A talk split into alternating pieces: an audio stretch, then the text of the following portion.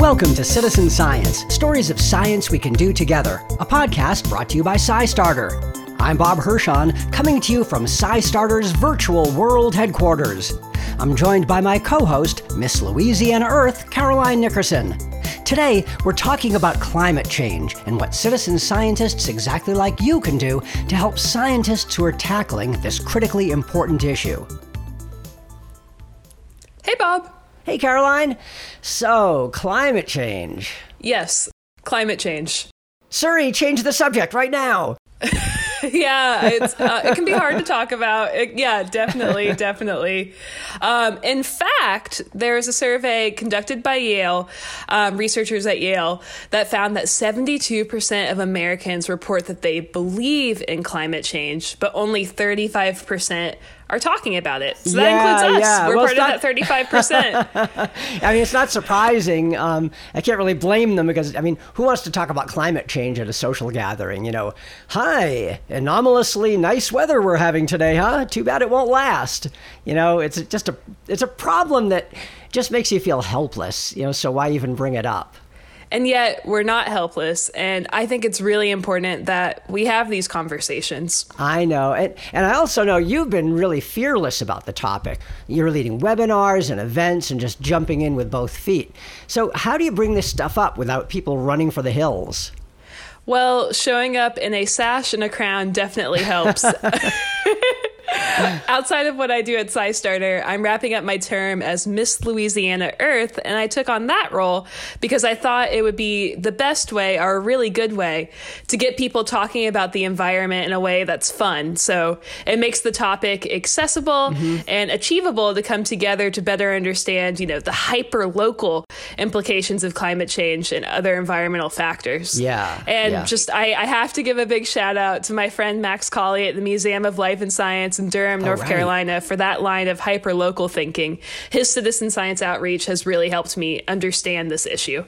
Right, me too. No, I love his stuff. And and I also appreciate your focus on sort of keeping it, you know, hyper local rather than trying to tackle it, you know, on an intimidating global scale. Exactly. So, how you experience climate change might be completely different from how your friend across town does. Mm-hmm. And the best way to understand those impacts is through citizen science. So, collecting or analyzing data to come to con- a conclusion about the world around us, about the environment, and the implications that climate change might have for it. Uh-huh. We may not all agree about the best way to address climate change and environmental problems, but I think we can all agree that we can do citizen science together to understand the problem better. Okay, you know, that makes sense. But I don't think I can pull off the crown and sash thing. Well, first of all, never say never. but getting attention with something fun can help bring in new audiences and bring them into the conversation. And then you can educate and inspire. inspire. right. Uh, and th- make no mistake, these are life and death issues with ramifications for people's daily lives. But the fun comes from the togetherness of collaborating with each other to understand a problem. So, for example, I use my platform from the Miss Earth USA pageant and the scholarship I earned there to get people involved in different citizen science projects as a way of jumpstarting these conversations about resiliency, a stronger environment, and a safer world for all of us. Right. And and that sounds great. I think what makes it hard for me is the fear that I'm going to be viewed as like that guy. You know, the person who lectures and criticizes everyone about what they're doing or not doing about climate change. Definitely. And that stereotype is all over pop culture, and fear of being that person mm-hmm. probably shuts down a whole lot of important conversations. In fact, our first guest, Dr. Kate Carter, is actually studying that whole issue how climate change is depicted in scripted media, like in sitcoms and movies. Let's get started with some introductions. Sure. My name is Kate Carter. I'm the Director of Community Science Education at the National Center for Science Education, and my project is Climate Change in Scripted Media. Um, and this is a project where we look at trends and patterns in the way that climate change is portrayed in movies, TV, and we even now have a few podcasts. Um, so we're interested in in the ways that people frame issues around climate change because we know that the framing of issues is really important for how people react to them. Wow, that's so recursive. So, this very podcast could be um, part of the data for this project on how climate science is portrayed in media. Yes, and then yes, we found the we found the infinite loop. I can just keep going on podcasts and then reporting those podcasts. Oh my gosh! Um, so how, so what do people do to help? How do they join and uh, and provide you with information? So really, all you have to do is watch media. So if you come across a YouTube video, if you're watching TV, if you're watching a movie and somebody talks about climate change in an interesting way, then we just ask that you report it. Um, so it's really simple to participate, and you're really helping us develop some really interesting theories about how climate change portrayal has changed over time. And and do you guide people towards certain things, or it's just whatever they happen to watch or hear?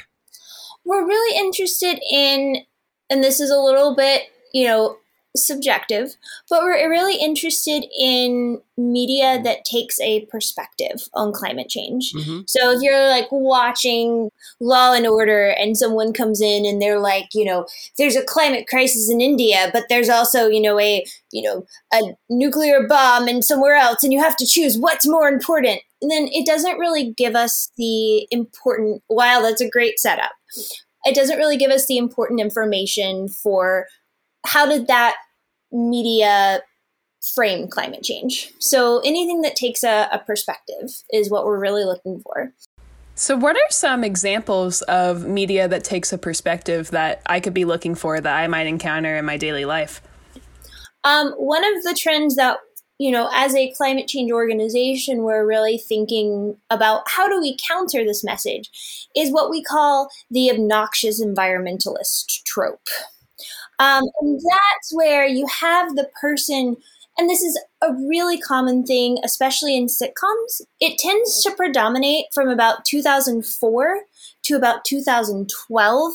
But I'm going to be honest, the season two of The Politician on Netflix had characters of this trope throughout. So, what does the obnoxious environmentalist trope look like? Well, it's a guy who, normally a guy, sometimes a woman, um, but who gets really involved in environmental action. And no matter how good the main character is, the main character's actions are never enough to please this guy. Um, and so, you know, if they're recycling, this person is saying, well, you know, recycling does all these things, and here's what I do instead. Um, and so, why we're worried about this trope is because it basically convinces people that no amount of action will ever have anything um, that will never will never help. And so, what a lot of what we see a lot of uh, the main character at the end of the episode often resolves this by just being like, eh, what I'm doing is okay. Um, like, I'm doing enough, it's fine. So it basically suggests that the people watching don't need to take action, don't need to be concerned, and everything is fine. And while we know that individuals are not the largest contributor to, you know, some of the impending climate disasters, we do know that individuals should be concerned and should be taking action. Mm. So, um, the number one question I get at SciStarter is what if I do something wrong? Will I ruin the research? Um, I know with media, things can be subject to interpretation.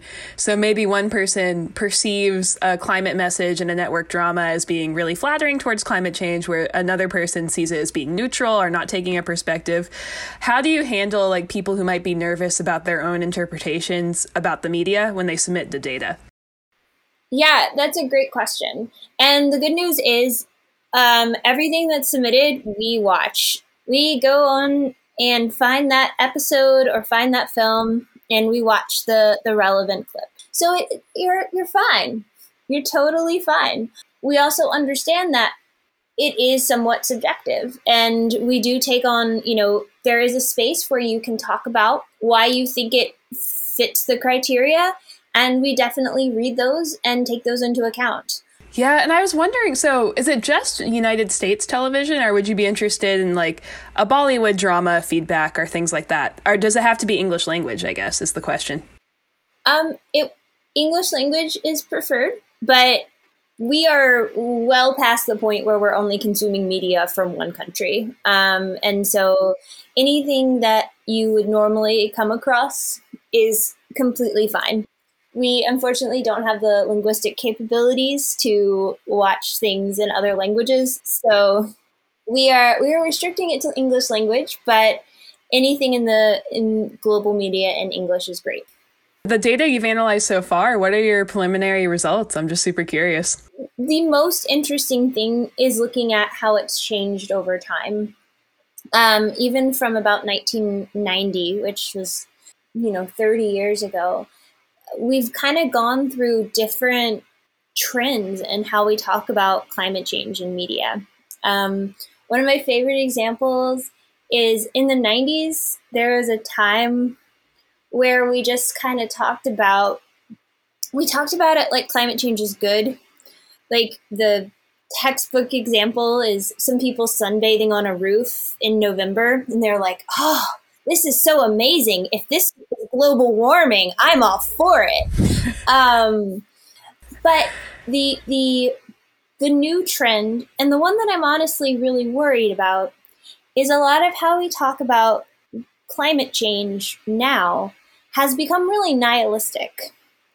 And it's something that is not really, I mean, in some ways I understand, but if we want to help people feel confident in taking action, help people feel empowered, this constant barrage of messages that there's nothing you can do, it's all going to go badly, it's really not effective.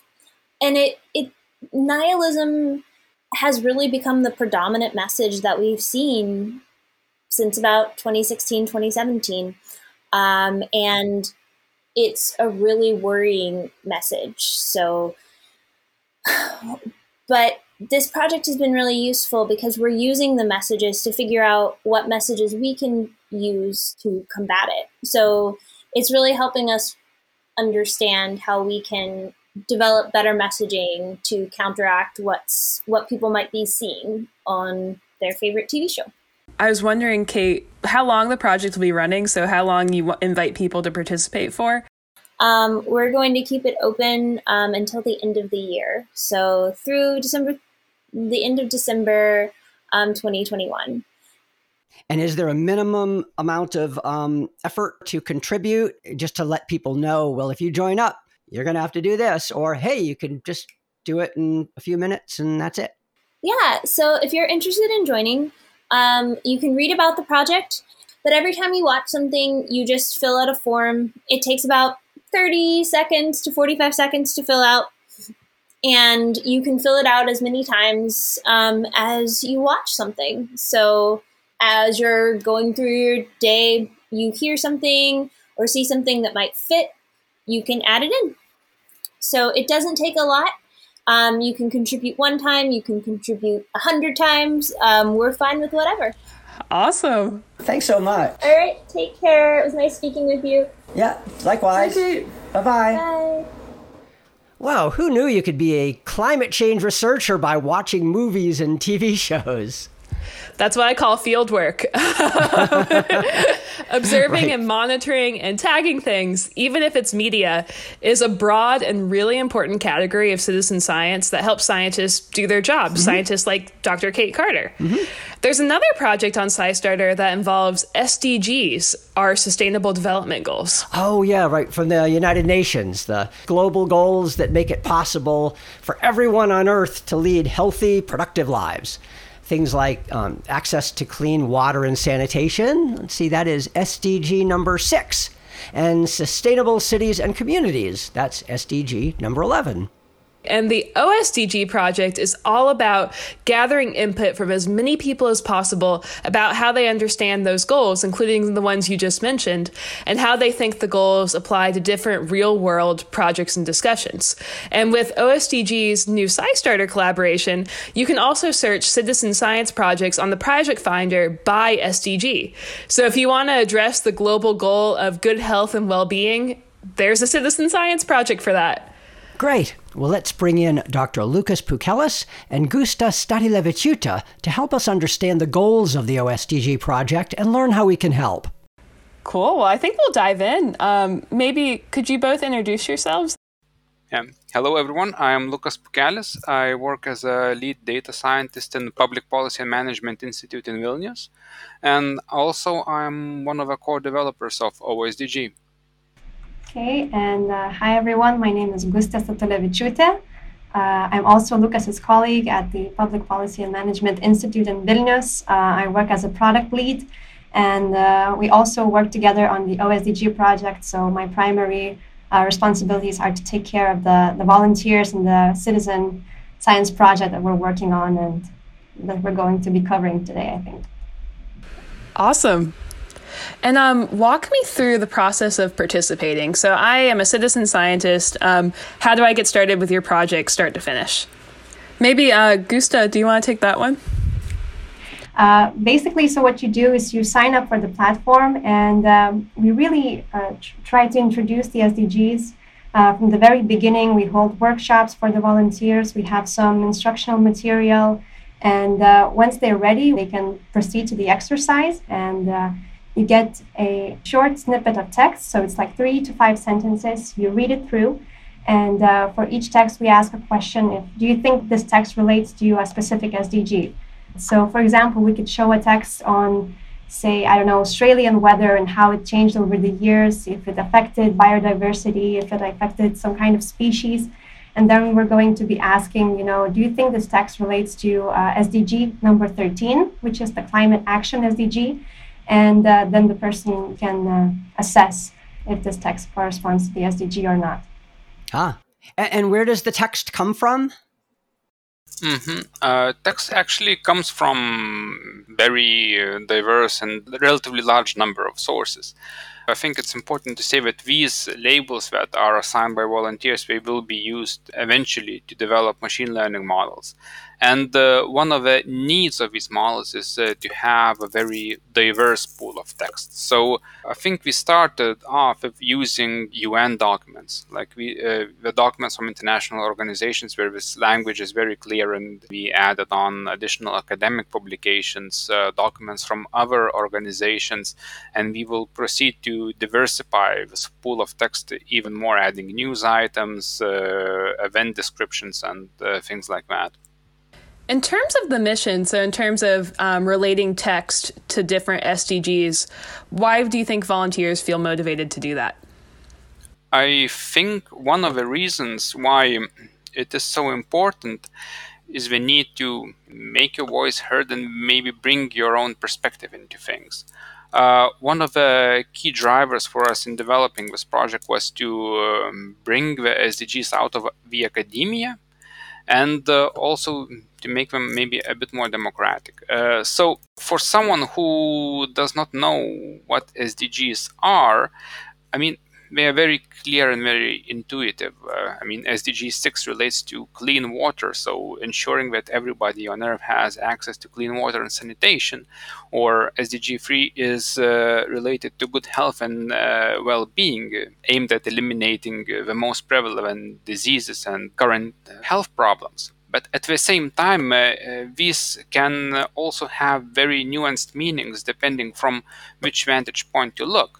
Uh, like if you are living in Europe or in North America, you look at things like good health and well-being. You think about I don't know cardiovascular diseases, preventing uh, you know obesity, or ensuring that people can live healthier and longer lives. Whereas if you look at from I know somewhere southern hemisphere, you might look at a very different sort of, uh, range of health problems. You might be more eh, interested in infectious diseases or maybe uh, some other things like malnutrition and so on. So, in short, it's very important uh, that you know these different perspectives to what these SDGs mean they are represented and uh, people with you know different backgrounds and different needs can uh, help to contribute to that to bring their own unique perspective into things and uh, you know make sure that you know these artificial intelligence tools which then uh, in the future help to mainstream SDGs more, make SDG related content more visible, would take their perspective into account. Hmm.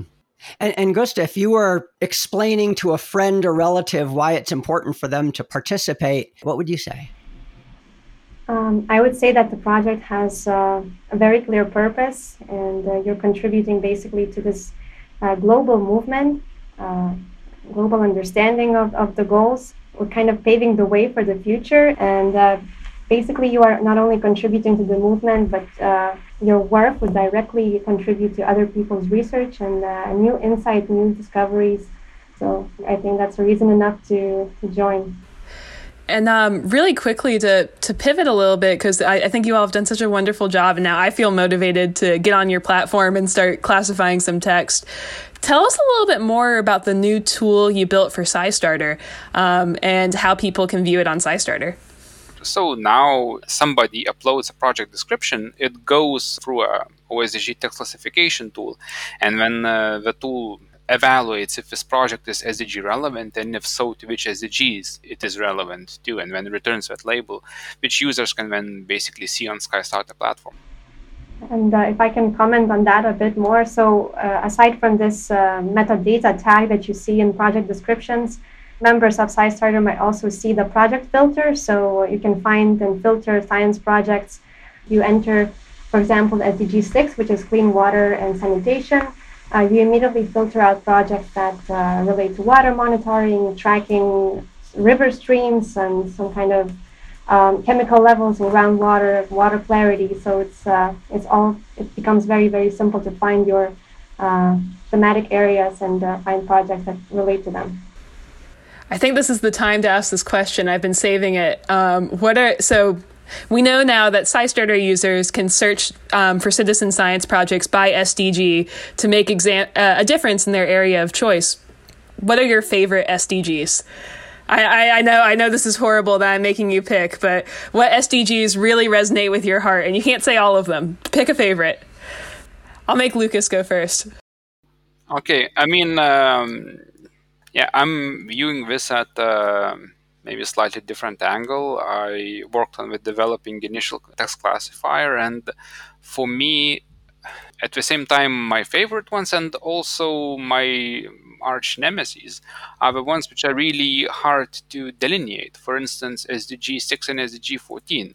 So SDG 6 is clean water sanitation, and SDG 14 is life underwater. So one uh, deals more with access to clean drinking water and healthy water. Another one deals with marine life and uh, also biodiversity in oceans and rivers and lakes and uh, stuff like that.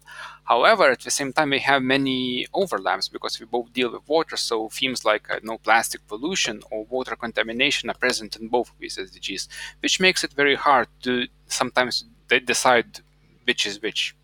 So yeah, navigating this tight space between them is really interesting. I mean, uh, for me academically and uh, as a researcher.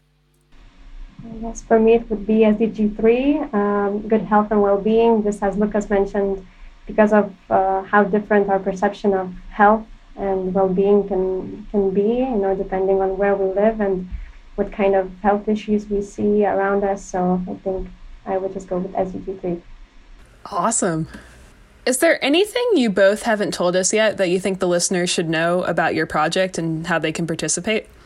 Mm, I think we can just maybe highlight um, a few things that are coming in the in the coming future. So we're very close to launching our kind of a community channel for everyone to exchange ideas, to exchange their progress on contributing to SDGs, and uh, we're looking forward to also um, creating a platform for these volunteers to share their written content, you know, videos, and uh, uh, anything else that they deem, you know, relevant sharing. Hmm, great. Thank you again to you both. It was awesome talking to you today, and I can't wait to participate in your project. Yeah, thank you. Great. Thank you. So, one of the things that distinguishes climate from weather is its timeline. You know, weather refers to conditions happening at a given time, while climate covers long term trends and averages. And that means monitoring climate requires data stretching over many years, centuries, even millennia. Right. And since we didn't have global monitoring networks centuries ago, scientists looked toward other kinds of data, like tree rings, glacier core samples, and even historical records, to understand how things have changed over time. Which brings us to our next guest, Dr. Lyndon Ashcroft, who runs a project called Climate Australia.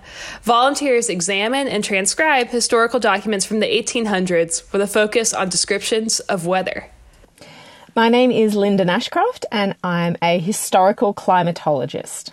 Wow. So, historical climatologist, um, what do you do on a daily basis? Well, I work at the University of Melbourne, and so in university life, every day is different, right? But when I'm yes. when I'm researching, I am looking at the climate of the past. So in the southern hemisphere, we have weather observations that go back into maybe the 1950s, the 1940s, some parts of Australia back to the 1900s. And these can tell us a lot about what has happened in the past hundred years. But to really get to the detailed understanding of changes between droughts and wet conditions and understand how extreme weather events are changing, we really need to know a longer period. We really need to understand what happened over a longer period of time. And so, as a historical climatologist, that's what I'm trying to do. I try to hunt down historical weather observations, information about our weather and our climate before official observations began to see what they can tell us about what happened in the past so we can prepare for what's going to happen in the future. Interesting. And what sorts of resources do you have to sort of, you know, to reenact this history? There are lots of resources around, more than you would expect, actually. There are lots of documents, not only weather observations, so we've got uh, numbers that people recorded back in the in the 1800s in Australia. In the northern hemisphere, there are observations that go back even further and further in time, back to the 1500s in places in Italy. So we have these these weather observations that were taken not by professional scientists, but by farmers or by astronomers or by priests or explorers or you know interested members of the community. So we can use those and then we can also use documentary information. So written accounts of what happened when a particular storm went through or how a community survived a heat wave or uh, what a drought is looking like in a, in a country town. These kinds of things people write about all the time, just like today. Everybody, everybody's always talking about the weather, you know. And in this project that we're doing now, we're using um, mainly numerical information, so mainly numbers, but also some written words that are accompanying those numbers, so we can kind of piece all that information together to rebuild the, the weather maps of the past. Your field is so cool, um, and I I think Bob and I are came across to the same question came to our minds at the same time. How does citizen science work into all this? You know, could you give us maybe a, a history of the project?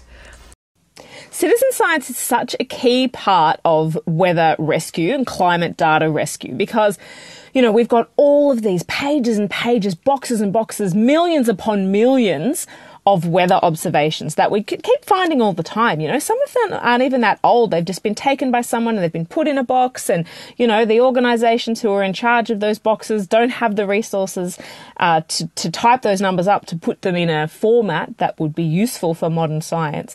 That's where citizen science really comes in. We, um, We've just finished a, a project here in Australia that's been looking at weather observations in Western Australia, in, in Perth, which is in the southwestern part of Western Australia.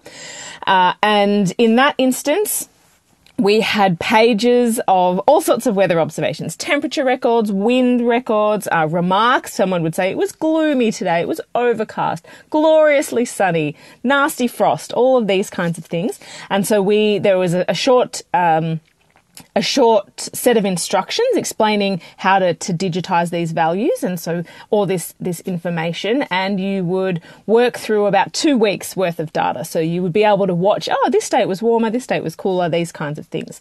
Uh, another one of our projects that we ran last year was looking at a beautiful set of observations from the 1840s and 1850s in Adelaide, which is in the southern part of Australia. And these observations, you should have seen this handwriting. It was like, it was beautiful, incredible cursive. And these, the person who was making these observations, we don't know who it was, they made lots of notes about what was going on in the community at the time. There was one day when an explorer set out to uh, look at the interior of Australia. Not much was known about it at that time. And everybody took the day off. So there were no weather records on that day because everybody wanted to see Charles Sturt off on his big expedition you know, so this is the kind of information that we find. And, and in these projects, we ask people, you know, t- to look at the numbers and to type those into a box, but also to explore this wider history that comes with these weather observations. Great. And the sorts of people that do this and are interested in it, you don't necessarily have to be that into meteorology or science per se. It's citizen science, but you could be a history buff or nautical history or any anything like that, and it would still be interesting to you. Absolutely. And that's what we've found. I think, as with most citizen science projects, the majority of the work is done by a smaller group of people who are really interested in it. And other projects of this type in the past, we've found people love working on this if they have a local connection, if they're from the area that the weather observations are from, or if they've got a family connection. You know, some, there was a project a few years ago where somebody said, Oh, my ancestor was on the ship. So I really wanted to experience the, the weather that my my ancestor did when they came out to Australia, you know. Uh, we get a range. We get a range of people and students as well. I've had a fair bit of interest from students who, who kind of like connecting these things, connecting, oh, right, oh, look at these weather observations. Why are they important? We need to understand the past so we can get a good handle of what's changing and so we can be more accurate about future projections about our weather and our climate. And this is a really simple way for me to contribute meaningfully to climate change research. I get a lot of students uh, enjoying that aspect of the work. And so I know with your Climate History Australia project, you all um, have finished up the initial process uh, with people digitizing the records. What have you all found so far? Any any cool discoveries with that particular investigation? So many cool dis- discoveries, Caroline. We're going to be working on these observations for years and years. It's so exciting. We, we've got about we've got nearly 68,000 weather observations now that we didn't have before that we can explore, thanks to nearly 1,800 volunteers who helped us rescue these observations in the last year or so. But yeah, now we've got these two slices of weather data, one from Perth and one from Adelaide, and both of these data sets act as a gap join, a gap filling data set. So for the Adelaide records, they go from 1843 to 1856 and they connect some really old stuff with uh, some more modern stuff. And Perth is the same. We have some really old weather observations that start in 1830 for Perth, which is for Australia that that's really early in our colonial history, not our Indigenous his- history. Our Indigenous history is much much longer, but for the written record, uh, this is some of our earliest our earliest weather data.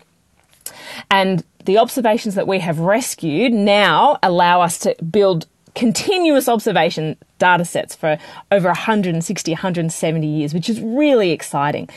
The work that we've done so far is around assessing the data for quality. The volunteers have done a really great job in, in rescuing the data and the citizen science work that's been done. People have been really on top of checking, oh, I'm not sure what this means. I, I, can somebody quality control this for me? People have been really diligent, which has been great.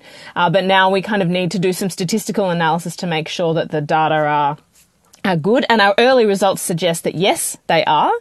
We have also started to find some extreme events, heat waves and storms, uh, and and frosts and snowfall events as well that are supported by documentary information. So we're cross-referencing these data with newspaper accounts at the time, and they're all kind of matching up really well, which is great.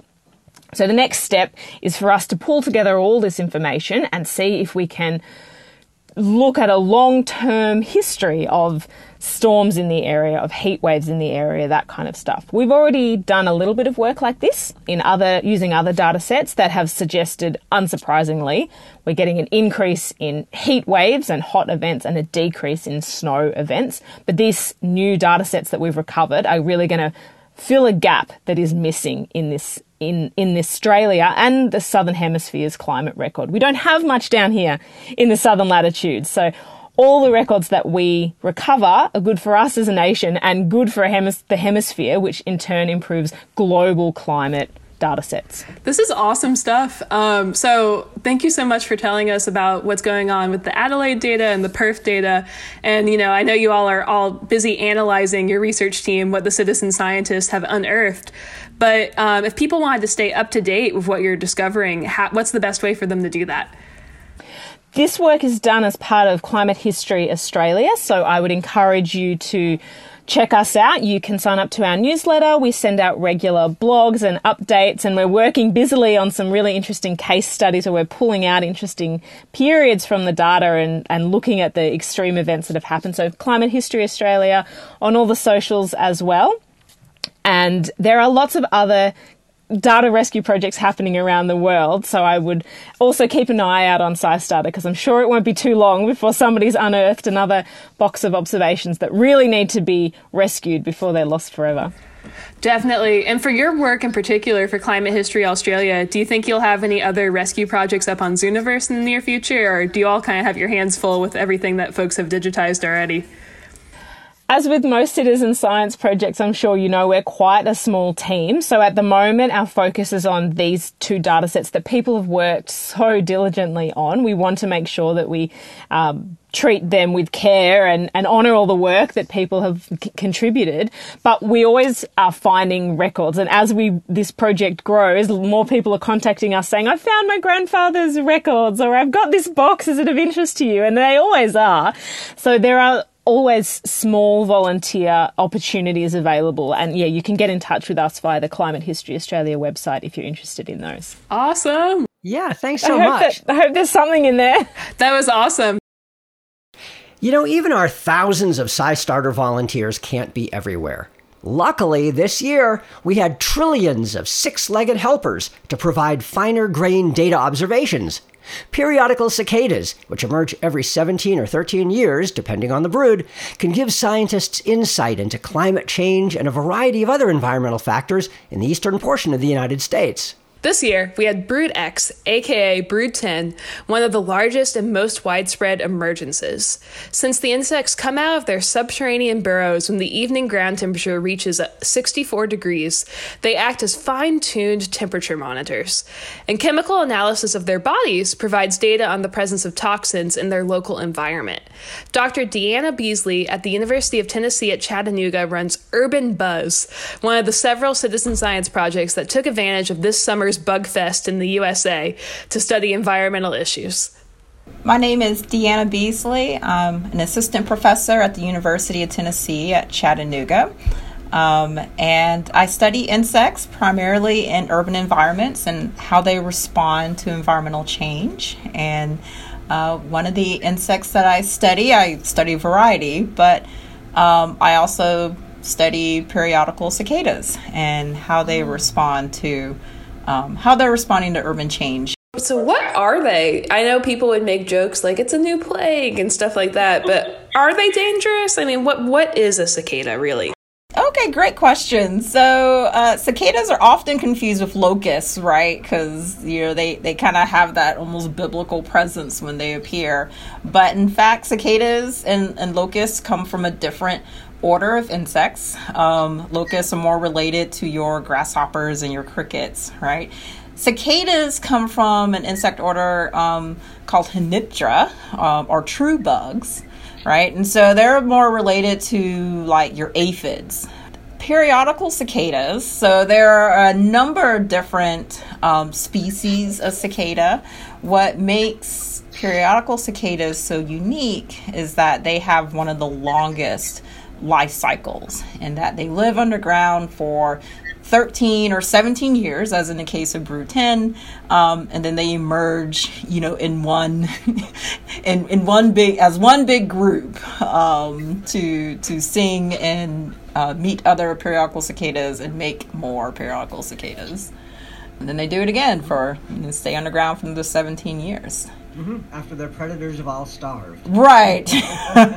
or they're just like, I can't look at another cicada, right? Just Yeah, too many exactly. too many cicadas, right? And so that's the you know you know, that's what we believe is the the strategy there in terms of coming out in mass is that you're just kind of overwhelming um, the predators in the environment. So you stand a better chance as an individual emerging as a group, you know, amongst your millions of other uh, periodical cicadas than if you were to come out alone or in smaller groups. Another thing is that we only find this particular group of cicadas in like the eastern and kind of midwestern part of the United States. So they're unique to this area. It's also one of the highly populated areas in the country. So we've been tracking them for years. Like we have records of periodical cicada emergences going back to the 1700s. So um, so we have a very good record of of when populations or broods were emerging, and we can um, look at patterns of you know changes in temperature, changes in in landscape, you know structure and ground cover. For example, like there wasn't a city here, you know, or the city was smaller, it was a town, you know, and we can you know see how observations have changed over time as um, as conditions changed. Interesting. Okay. And um, so I, I'm really fascinated that, that people actually send in the cicadas because so many of our citizen science things are, you know, use an app and you record things and take a picture and and and you just send in the data. Right. you actually send in the critter. You, you're sending in, we're sending in the critter. I, I do remind folks, I do try to encourage folks to, um, to be humane, right? So if you know, some folks will choose to just to collect cicadas that have already died, um, and that's perfectly fine. Um, a lot of the questions that we ask, especially about body size, you know, we can we can use a deceased cicada. Um, we ask folks that you know just to be sure to put the cicada in the freezer for about 24 hours. That's just like a humane way of making sure that the cicada is actually um, has actually passed, and you know not to put a live cicada in the mail. That that's not what we want folks to do. Uh huh. But now Brood X, Brood Ten rather, is gone. So now what do you do? So now with Brood, um, now that Brood 10 is gone, so it's it's now we're just trying to get to next steps in terms of what we want to do with the samples we receive. So the next steps would be just actually doing the lab work, actually seeing what can be done with these cicadas um, in terms of looking at. Um, the environmental toxicity. That this is a new area for me in terms of urban buzz. So I'm, I'm excited to see what we can do um, and what we can learn. And then how about Urban Buzz itself? What can people? Is is there anything for people to do now? Now that that Brood's over?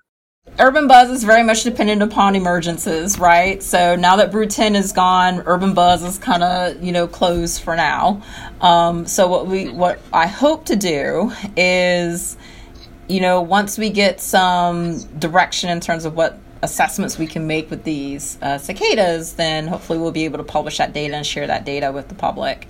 Um, our last Urban Buzz study, where we looked at urbanization effects on body size, um, we published that open access, so that is available to the public, um, where they can see our results from that study there. And we, we did see an interesting pattern there where we, we showed that the cicadas that we saw in urban areas appear to be larger than cicadas outside of the urban area in the northern part of the range. So, uh, so this was Brood 2. So this was um, a population that had one of the longest latitudinal range, ranging from North Carolina all the way up into New York. And it seemed like in the northern part of the range, the city was kind of giving uh, those cicadas a little bit of a boost in terms of they're able to get larger. Interesting. I would think the opposite because there's so much disruption. Right, and we so we couldn't say like what was contributing to um, that factor um, or that pattern that we saw, and one just may be the urban heat island itself. You know, um, cicadas are insects or ectotherms, so that means that they rely on um, environmental conditions to to thermoregulate, right? Um, so warmer conditions mean that you can stay active longer, you can develop longer, you can get larger in size potentially. Um, alternatively, we also, you know, we take care of the trees, we fertilize the trees, that sort of thing. So maybe we're giving them a nutrient boost. Um, it's it's unclear. So we, we we weren't able to show pinpoint exactly what's causing this pattern, but we were able to detect this pattern, um, which was really cool. That's really fascinating. And um, we pretty much went through all our questions. I just mainly wanted to ask if there was anything else that you'd want people to know about Urban Buzz that you haven't said yet. Um, you know, I, I always like to remind folks to stay curious and to um, to keep making those observations. So, for example, I never imagined that I would be looking at environmental toxicity in periodical cicadas, but that is just because the public expressed interest in learning more about the uh, learning more about it. And now I'm in a place where you know we could potentially look at that. So, um, so I appreciate Urban Buzz for folks willingness to share um, their ideas and their questions. And, you know, I just try to do my best to, to follow up on that. So I just want to express my thanks to folks for. Um, for keeping Urban, Urban Buzz going. I mean, it's very much, like I said, a, a public driven project at this point. Um, and I am just super grateful to all those local public scientists out there. Mm-hmm. Great. Awesome. Thank you all so much. I really appreciate this opportunity to speak with you. Well, the 2021 brood X cicadas are all dead, but their spirit lives on in the data that they're providing to Dr. Beasley and other researchers. Also, she's eager to work with citizen scientists again when the next brood emerges. Now, in the aptly named Ghosts of the Coast project, dead trees are also providing important climate change data. That's right. Ghost forests are stands of trees that have died because of an influx of seawater due to sea level rise. Our next guest is Sarah Noyes, who works with the Ghost of the Coast project. Hey guys, my name is Sarah, um, and I'm a research assistant in the Gedan Lab, which is out of the George Washington University in Washington, D.C. Um, and our lab studies um, coastal marine ecology of tidal wetlands um, and their responses to global change, more specifically, those changes in sea level rise, um, invasive species and nutrient availability in the Chesapeake Bay. Um, and the citizen science project that our lab has been developing um, in collaboration with Cora Baird at the Virginia Coast Reserve LTER um, is entitled Ghosts of the Coast. Um, and the goal of this project is to engage citizen scientists to help document the formation of ghost forests on a larger scale, um, therefore expanding our knowledge of their formation locations and raising a greater awareness and understanding in this pace of coastal change driven by sea level rise.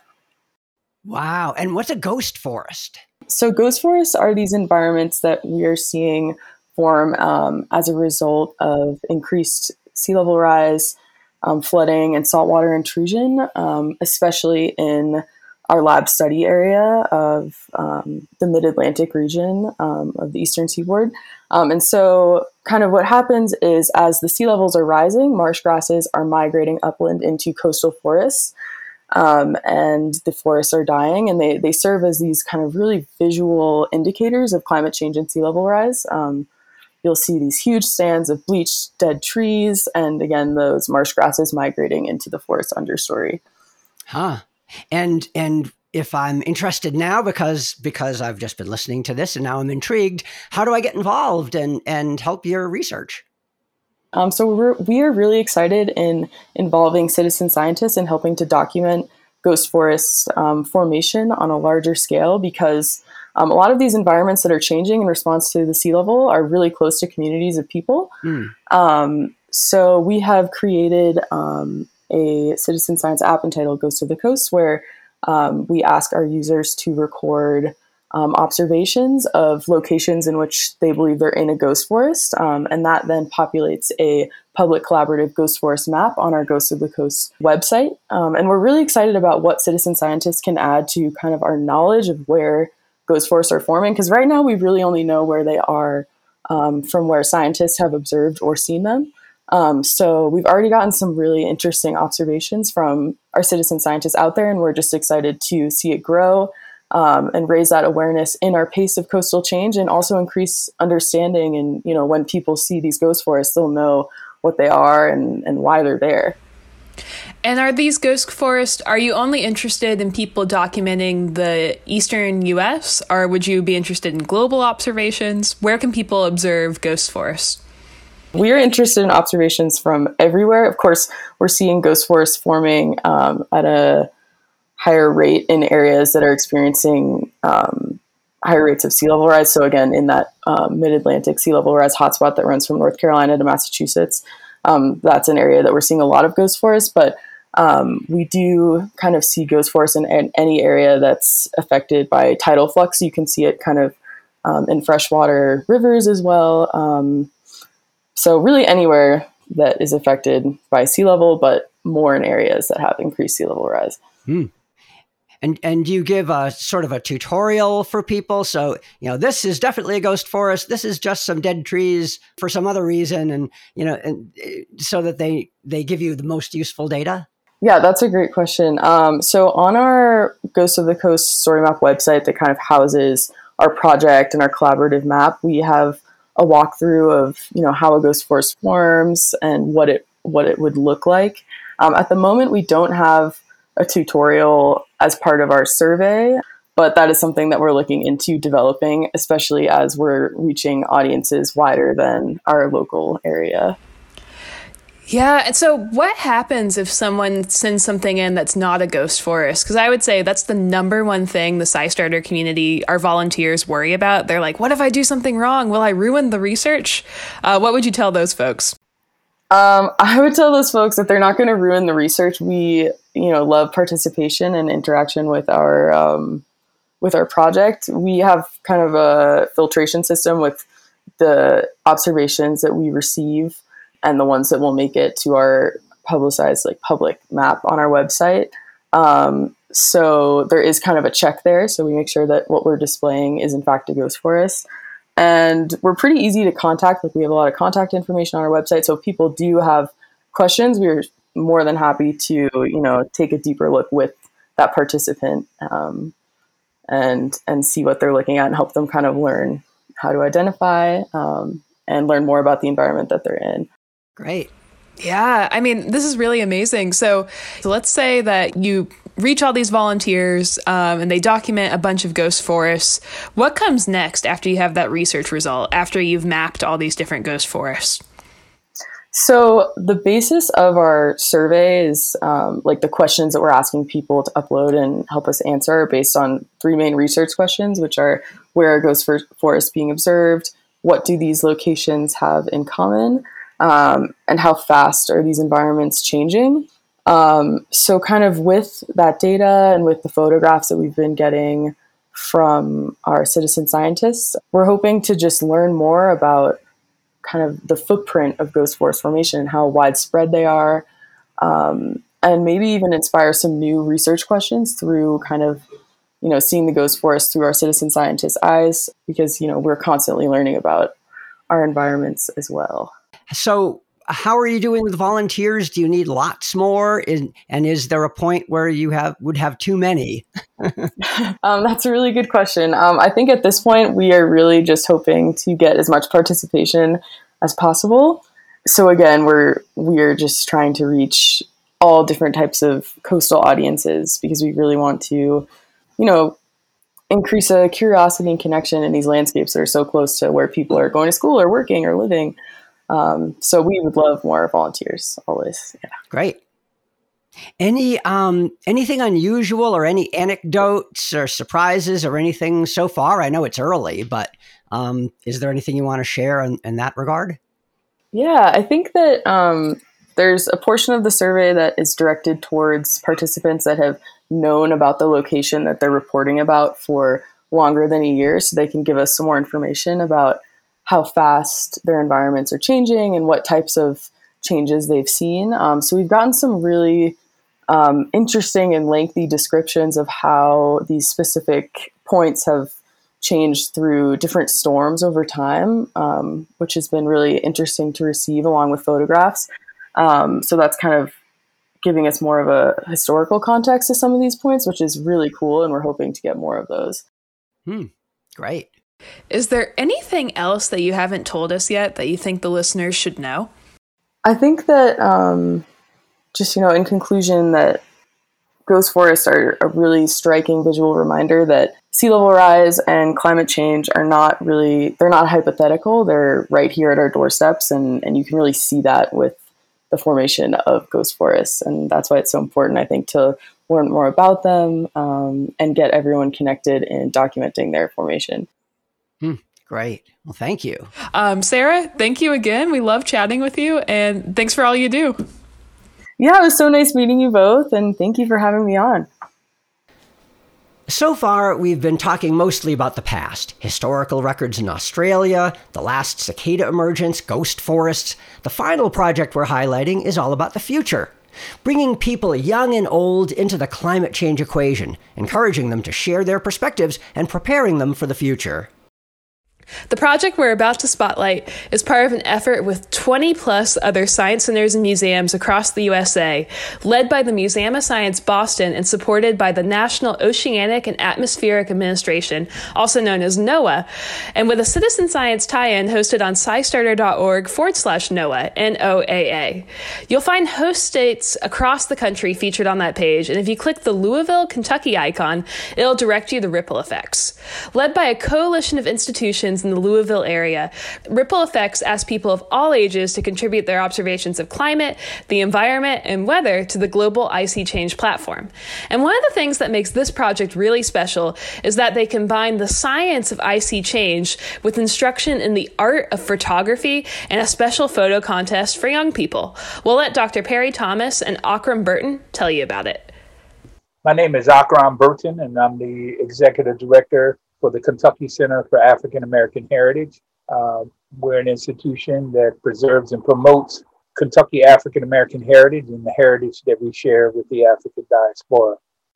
Currently involved in a, a project called Ripple Effects, and it's our way of institutionally to contribute in addressing some of the issues of um, climate change and global warming. Great. And Perry, could you introduce yourself as well? Yes, I am an environmental scientist with the Kentucky Division of Water. My main role is as a river basin coordinator, serving a river basin that includes the city of Louisville and the city along the Ohio River, frequently flooded Mm. And I've been especially impressed with Aukram's abilities as a photographer and photojournalist. And he's attracted a number of other photojournalists in the region to join our Ripple Effects project and launch our photo contest and other initiatives. Oh, that's great. And what are the guidelines or the rules? What, what are they photographing? The focus was on water, and, and we left it open ended. However, uh, myself, along with photographer Marvin Young and some other photographers locally, did some tutorials uh, for students or uh, young people who maybe didn't have the background in photo composition and what have you. And again, it, it, it was to one, begin to develop uh, ways in which we could demonstrate the intersectionality between art, culture, and the environment. We, really feel as though those are three things that I think we could be utilizing as citizens to really address the issue of climate change. Huh. Um, kind of pivot a little bit because um, I think the photo contest, like looking at your SciStarter page, it's such a such a beautiful portion. How would you say that relates to the work you all are doing with ISeeChange and with the rest of the, the NOAA project um, that you that you're a part of in terms of citizen science, civics, and resilience? Maybe Perry, do you want to take that one? Sure.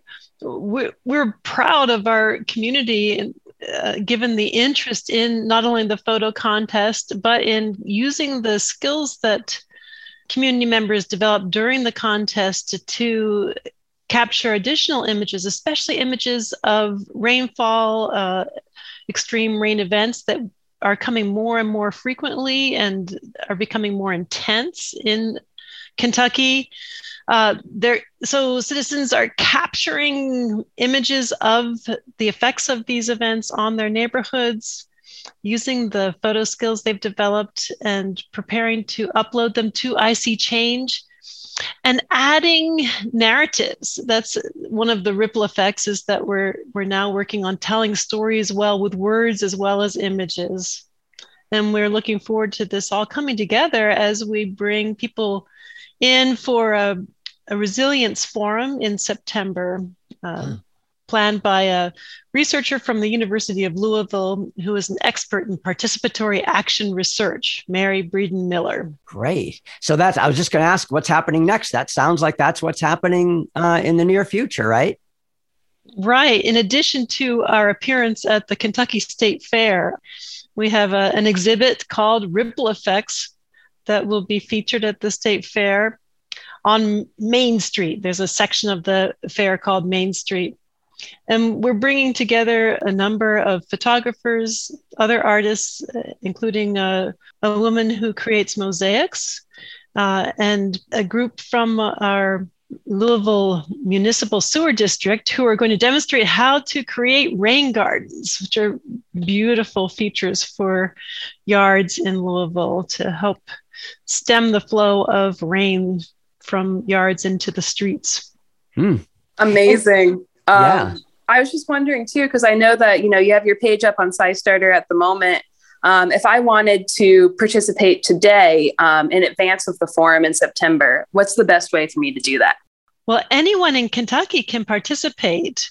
Uh, the, our particular project is focused in Louisville Metro, so that's people in Jefferson County, and they can go just go to SciStarter slash Ripple Effects and click on that ISeeChange link, and there are simple instructions for how to create an account in SciStarter and then using the same email address, create an account in ISeeChange. And that's thanks to SciStarter for organizing those good instructions. Mm-hmm. Aukram, if people are going to participate in ISeeChange today to get ready for the forum you both um, and your team are hosting in September, what's the number one tip you would give them for uh, creating a compelling photograph uh, that you know communicates something meaningful about climate change or the environment? Uh, when we talk about the arts and culture, we're talking about all aspects of the art. So uh, when we talk about a call to action I, I'm saying that it's not just limited to photography. Everyone is on deck here, all right, and everyone has a story to tell. Everyone can get involved in the various ways, and so by creating a platform where we look at it through the lens of culture, look at it through the lens of of uh, arts, we expand the opportunities for getting more people involved, especially young people. Mm. I think to kind of close up, I wanted to ask you if there's anything else about ripple effects that you haven't said yet that you think listeners should know. And we kind of have a, a global listener base. So someone from India or like another country could be listening and maybe you inspire them to make their own version. So, uh, any final thoughts for our, our global audience before we go? Well, yes, your mention of a global audience reminds me of the importance of everyone's story. And I would encourage participants in this project to photograph what you know well. And that's what's going to be unique from you. Tell your story through the ISeeChange app, and we will look forward to seeing your images and how you describe them. Thank you. Great. So thanks, thanks for being with us. That's that's fascinating, and uh, thanks for taking the time to explain ripple effects to us. You're welcome. Thank you, Bob, and thank you, Caroline. It's been a pleasure. Louisville locals, the Ripple Effects team is gearing up for their NOAA forum, so don't hesitate to go to scistarter.org forward slash NOAA, N-O-A-A, to learn more. If you're in the USA, your science center or local museum may have a citizen science tie-in hosted there too.